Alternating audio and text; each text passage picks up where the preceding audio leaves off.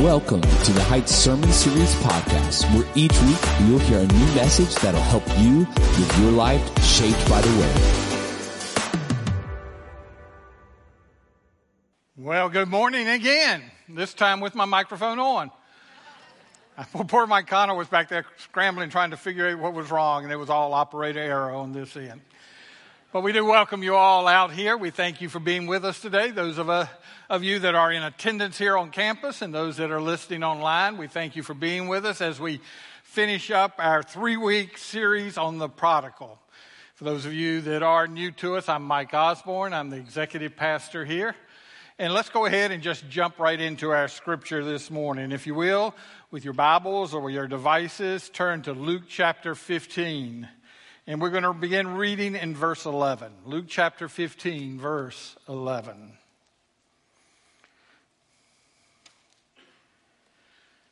And he said, "There was a man who had two sons.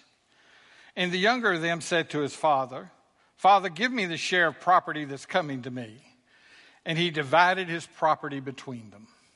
And not many days later, the younger son gathered all that he had and took a journey into a far country. And there he squandered his property in reckless living. And when he had spent everything, a severe famine arose in that country, and he began to be in need. So he went and hired himself out to one of the citizens of that country, who sent him into his fields to feed pigs. And he was longing to be fed with the pods that the pigs ate, and no one gave him anything. But when he came to himself, he said, 'How many of my father's hired servants have more than enough bread? But I perish here with hunger. I will arise and go to my father, and I will say to him, Father, I have sinned against heaven and before you. I am no longer worthy to be called your son. Treat me as one of your hired servants.' And he arose and came to his father, but while he was still a long way off, his father saw him and felt compassion and ran and embraced him and kissed him. And the son said to him, 'Father, I have sinned against heaven and before you. I am no longer worthy to be called your son.' But the father said to his servants, 'Bring quickly the best robe and put it on him, and put a ring on his hand and shoes on his feet, and bring the fattened calf and kill it, and let us eat and celebrate. For this my son was dead and is alive again. He was lost and is found.' And they began to celebrate." The end. Close the book. That's actually what we kind of do when we think about the story of the prodigal son, isn't it? We get to this stage, to this point in the celebration of the younger son coming home. And, that just kind of fills us with good feelings, doesn't it? Particularly if we ourselves have experienced salvation, because we kind of think back to that time when we had rebelled against the Father and we repented and came and He welcomed us home. And so we feel the great joy in that. And our tendency might be to think about the story and think about it again and in our terms and in our time, and to think, well, all the folks who are listening to the story, they're feeling the same way we are. They're just gotten teary-eyed at this point over this great story of repentance and restoration, and they're just so happy about this story. Well, I'm going to tell you, at least half of the folks who were listening then in the first century were not feeling happy. They were upset over what they were hearing in this parable. Matt Chandler, who is pastor at Village Church in Texas, he said, "I used to wonder why people wanted to kill Jesus. I mean, here's a guy who heals the sick and raises the dead." He said, "If there's one guy you want to keep around, I would think it would be him." He said, "But instead they wanted to kill him. And I couldn't figure it out," he said, "until I read the parable of the prodigal son." He said, "When I read the parable of the prodigal son, I got it. I said, this is it. This is the reason they wanted to kill him." Well, let's read the rest of the story. So we weren't through. Open up your Bibles. Verse 25 says, "Now his older son was in the field. And as he came and drew near to the house, he heard music and dancing. And he called one of the servants and asked what these things meant. And he said to him, your brother has come, and your father has killed the fattened calf because he has received him back safe and sound. But he was angry and refused to go in. His father came out and entreated him, but he answered his father, look, these many years I've served you, and I've never disobeyed your command, yet you never gave me a young goat that I might celebrate with my friends. But when this son of yours came, who has devoured your property with prostitutes, you killed the fattened calf for him. And he said to him, son, you're always with me, and all that is mine is yours. It was fitting to celebrate and to be glad, for this your son was dead and is alive. He was lost and is found. So that's the part where the Pharisees really start getting upset with him. And why is that? Well, up to this point, they have been the audience. They've been listening to this story, talking about this son, this wayward son who dishonored his father and who went off. And at the beginning of the story, they're kind of liking it and they're enjoying it. And they don't particularly like the turn that it took at the end, but they're just the audience listening to a story. But then when we get to the part today that we're focusing on with the older son, all of a sudden they have moved from being the audience to being characters in the story. All of a sudden it's dawning on them who this older son is. Now, truthfully, for many, when we look at this story and look at the older son, we don't know exactly what to do with him. I mean, who is he? Is he, representing some kind of, disgruntled Christian who doesn't want to see people saved, doesn't find joy in somebody's salvation? Is he a believer who doesn't believe in evangelism and doesn't want to see that taking place? Who is this son? Well, as we've said and as we're going to see, he represents the Pharisees. Let's look back to the progression. Chapter 15, verse 1, we see that the tax collectors and the sinners were drawing near to hear Jesus. So the sinners are coming in close to hear what Jesus has to say. They are intrigued by his message. And they represent in the parable the younger son. And then in verse 2, it tells us that the Pharisees and the scribes were grumbling.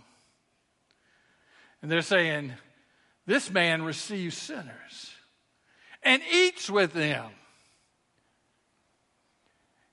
And so we kind of started off this chapter near the beginning with the grumbling. And now we've gone through all of this that's in the chapter, and we're coming near the end, and we've circled around to a grumbler, to this older brother. And so that's what's taking place here. Jesus has taken this story, this lesson, and shared all of these things he shared up to this point to get us here to the real point of the parable. The real main character in the parable is the older brother. And so he brings us here and we're dealing with it. And so now we've got this older brother. And we need to hear what God has to say. See, we need to listen more closely and slowly as we go through the rest of this chapter. First, look again at verse 25. It says, now his older son was in the field. And if you kind of look deeper into that story, what you discover is that everybody else had come in. Everybody else had finished for the day. The work whistle had sounded. Work's over. They've come in. The one left in the field is this older brother, this older son, the good son.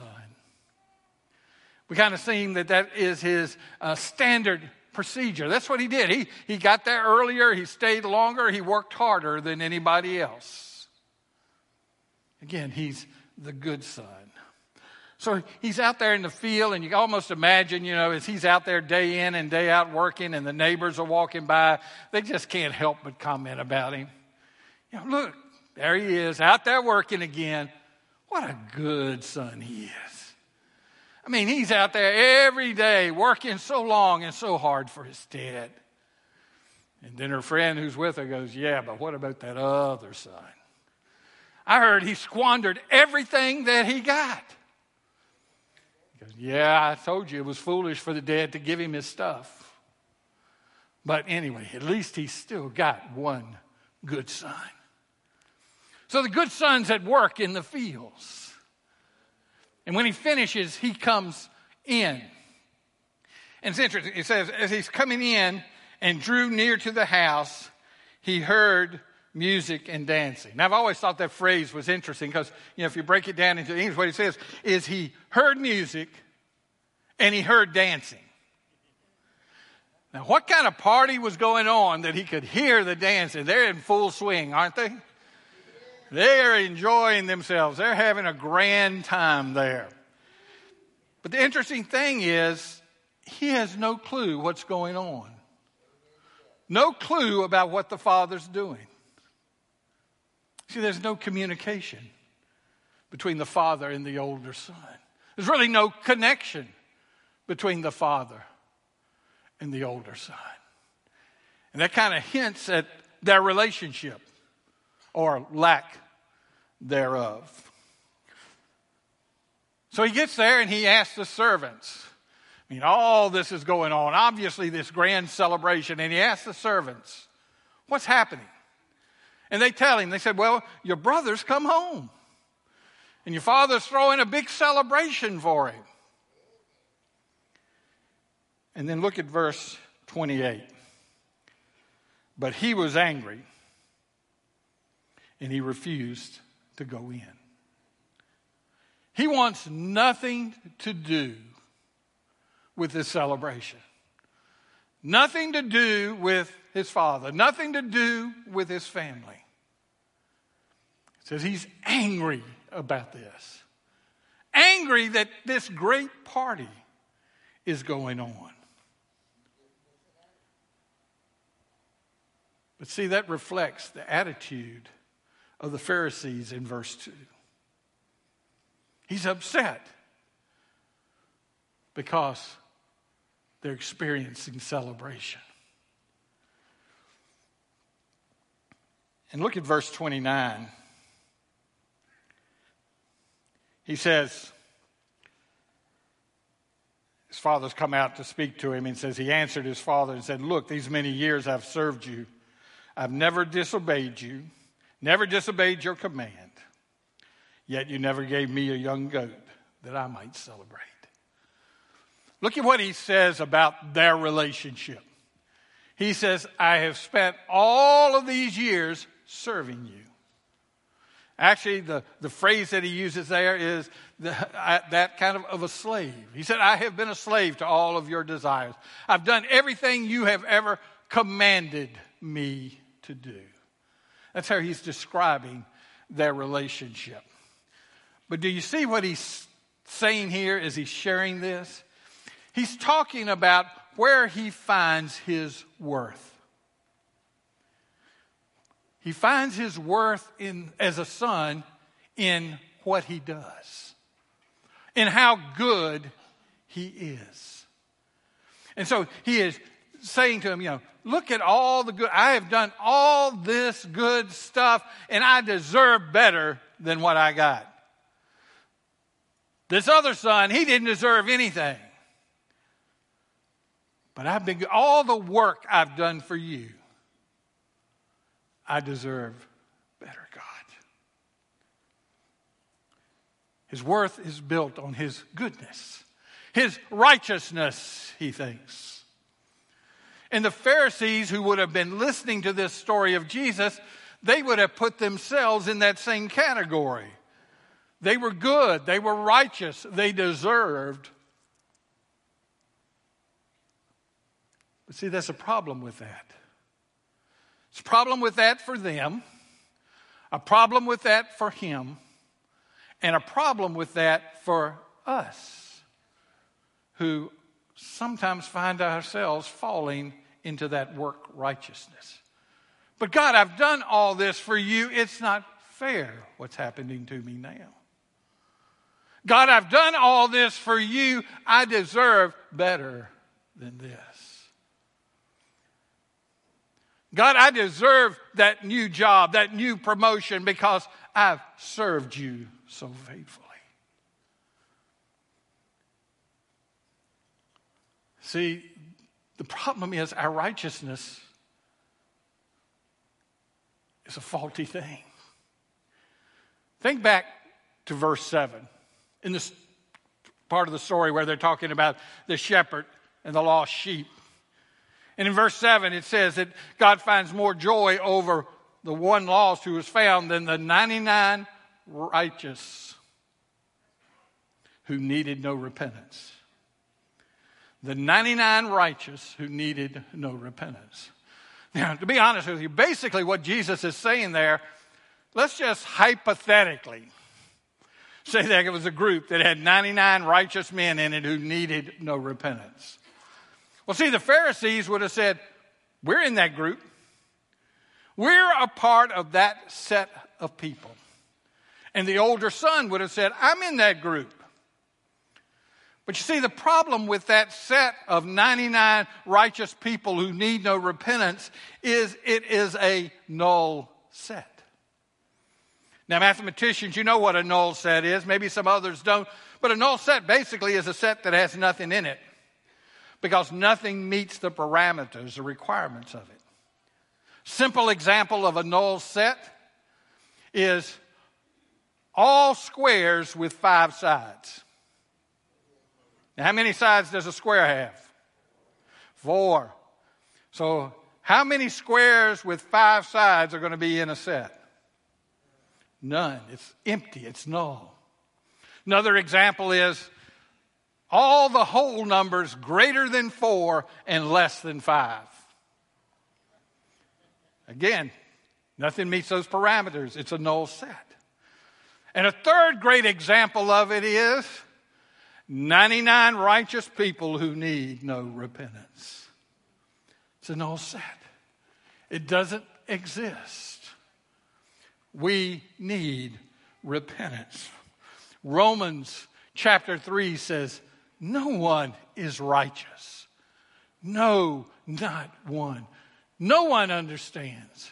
No one seeks for God. In Jeremiah 33, Jeremiah talks about the righteous branch of the lineage of David that's coming, talking about Jesus, and he says, he will be, the Lord is our righteousness. See, our righteousness is not built on what we do and on our works. It's built on the work that God did on the cross through Jesus Christ. We are made right by him and what he did for us.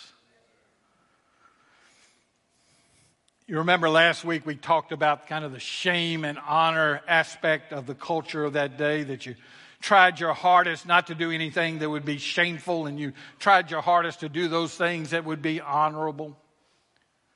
And so when he's sharing the part of the story, particularly the early part of the parable about the younger son, and he's talking about all the dishonorable things that he did, the scribes and the Pharisees, they would have had righteous indignation over what they were hearing.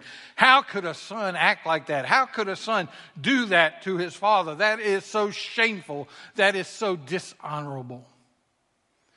But now we've gotten into this part of the story. And now we're looking at the good son. And we're seeing the dishonorable things that he is doing. Again, look back there. When his father comes out to talk to him, he says to him, look.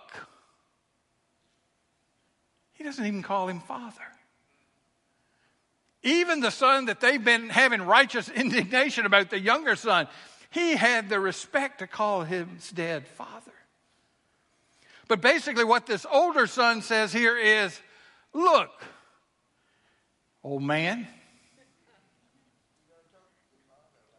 I've done all of this for you, and I've gotten nothing. I didn't even get a goat.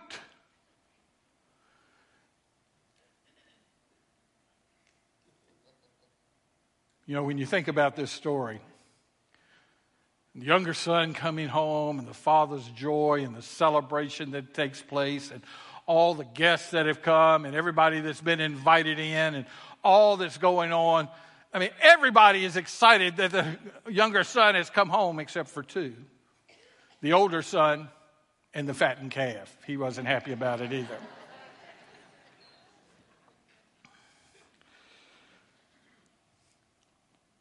Well, the older son goes on to voice his complaint. We see it in verse 30. It says, "But when this son of yours came, who has devoured your property with prostitutes, you killed the fattened calf for him."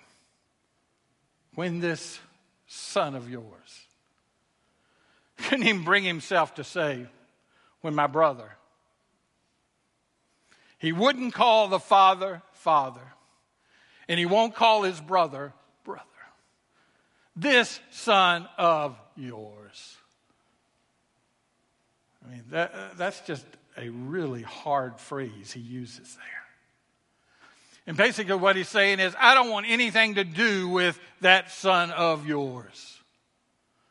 He's not my brother. You can call him your son if you want, but he's not my brother. Because I wouldn't lower myself with all of my perfect righteousness to associate with him who's done all of these disgusting things.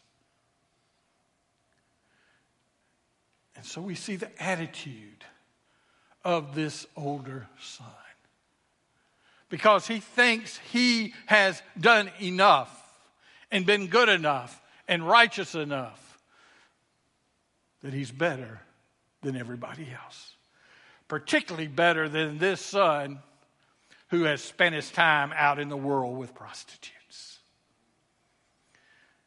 And so in this parable, we see the younger son, the younger brother, in his badness. And we see the older son in his goodness, being there, serving, helping, taking care of the dead. And yet the truth of the matter is, they're both lost. Neither of them have a relationship with the Father in the midst of the story as it goes along. And you know, we come to the younger son and we look at him, and his sins are pretty easy to see. I mean, you leave, you go out, you throw away all your money. As his older brother says, you spend your time with prostitutes. We see his sins. It's easy to identify them. It's easy to understand he needs to repent of them. The truth of the matter is, we get to the older son and it becomes a little more difficult, because so many of us think that way. If I can just be good enough, if I can just be right enough. You know, when we look at the older son, he was the one that was there. He was the one who stayed. I mean, he was obedient.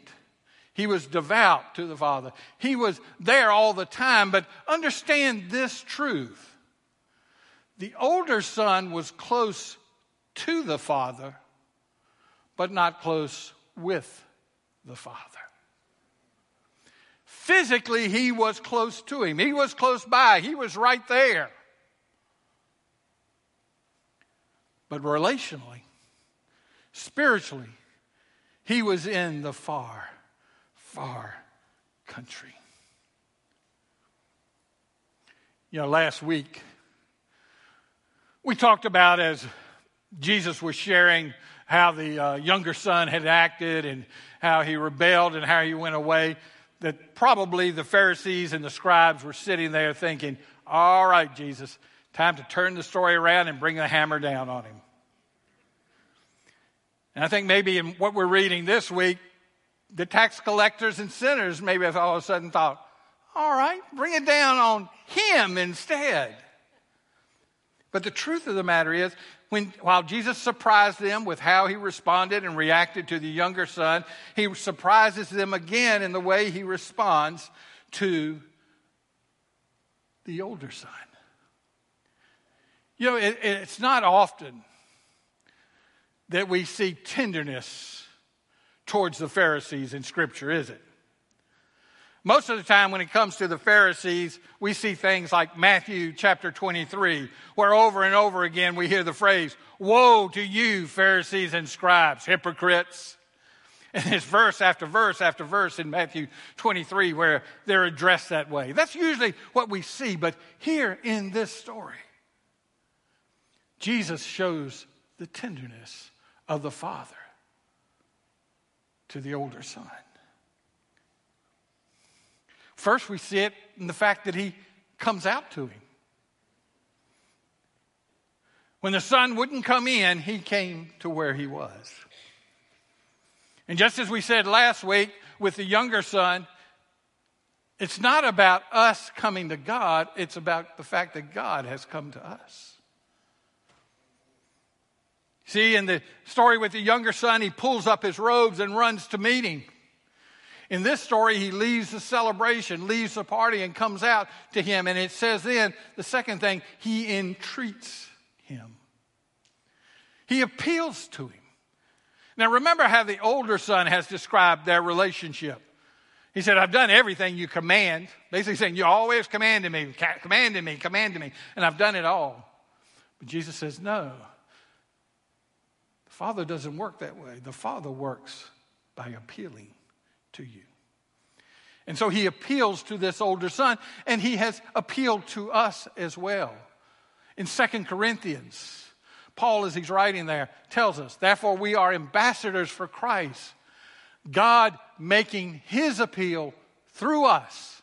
We implore you on behalf of Christ, be reconciled to God." So just as God appealed to this older brother to come in off of the porch and come inside and enjoy the celebration, enjoy family, so he appeals to us. Come and be reconciled. Come and join. Again, thinking about this whole thing of shame and honor. I mentioned again last week that kind of the foundation of all of that was the commandments.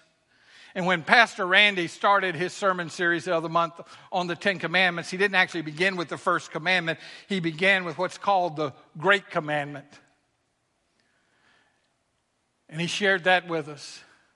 And he said, "You shall love the Lord your God with all your heart, with all your soul, with all your mind. This is the great and first commandment. And there's a second. Love your neighbor as yourself."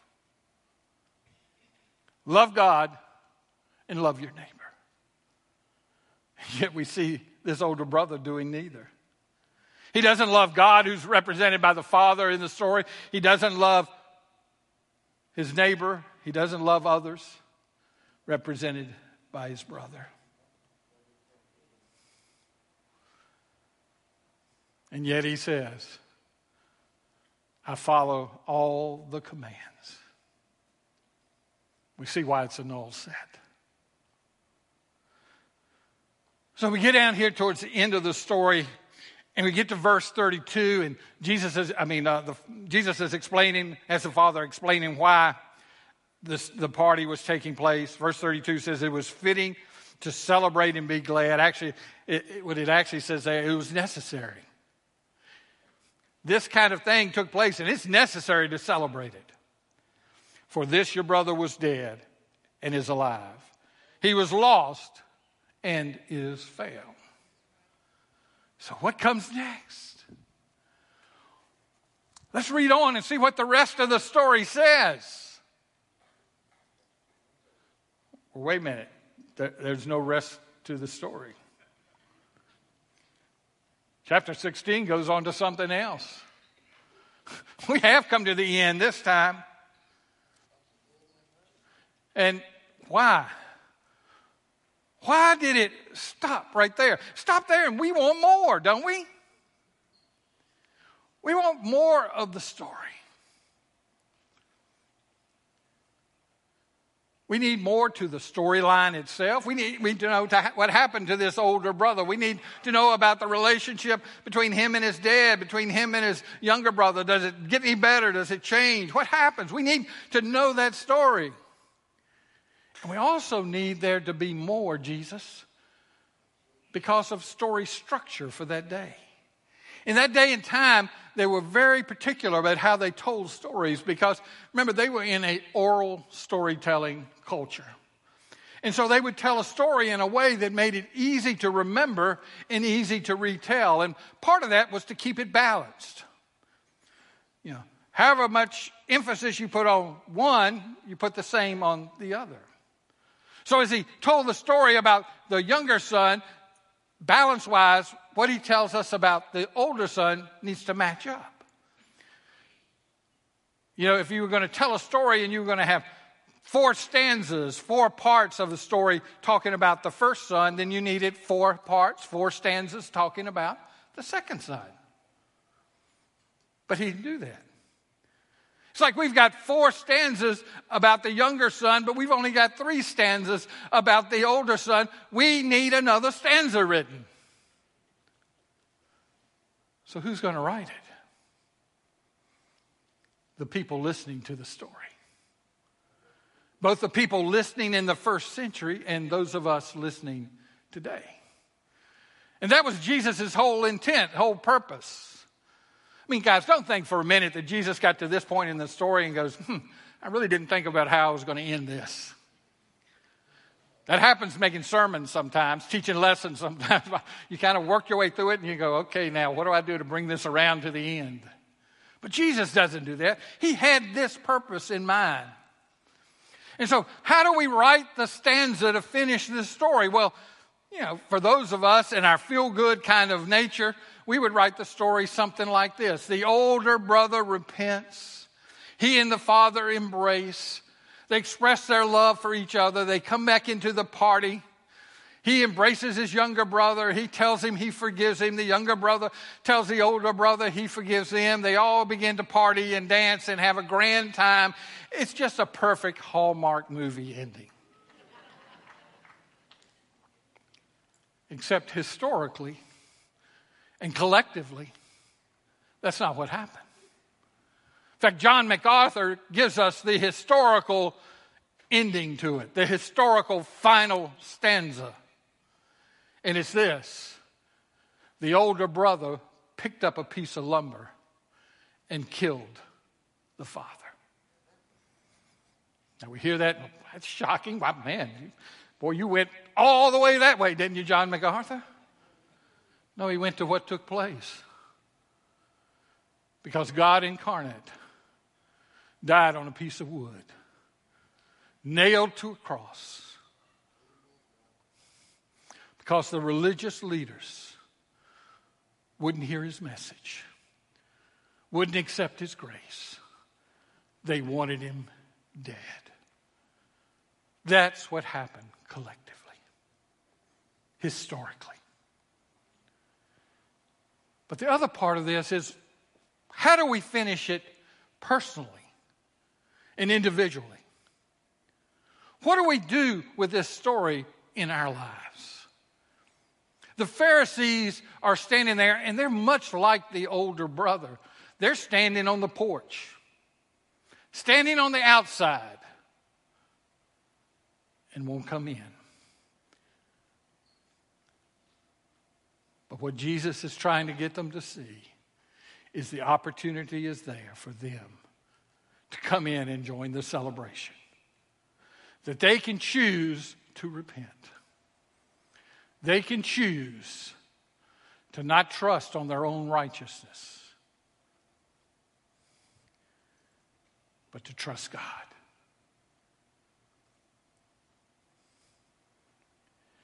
But he also leaves it open for us. Today, the 21st century, he leaves it open for us to write the ending to the story in our lives.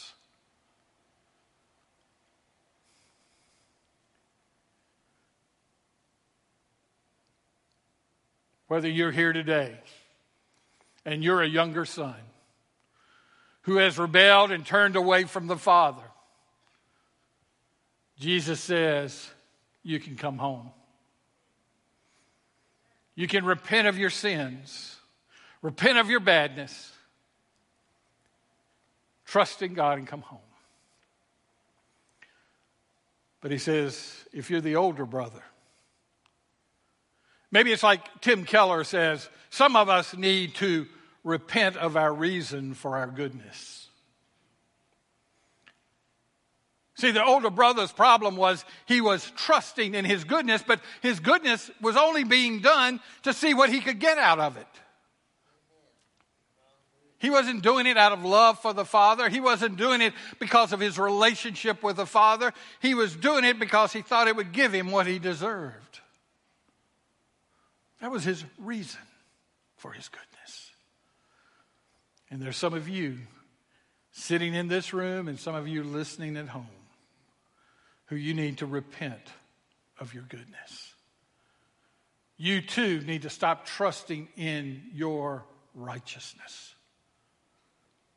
The Lord is our righteousness. Trust him. Jesus says to us, come in off the porch, guys. Join the celebration. Let's bow in prayer. Heavenly Father, we thank you, Lord, for your amazing love, for your awesome grace.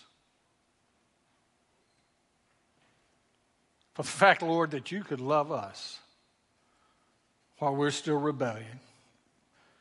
That you could love us, Lord, when we're trying to live off of our own righteousness and, Lord, getting caught up in that empty set. But, Father, you sent your Son to die on the cross, to pay the price for our sins, whether it's our sins of badness or our sins of goodness. And you've called us home. And Father, we thank you and praise you for that. In Jesus' name, amen.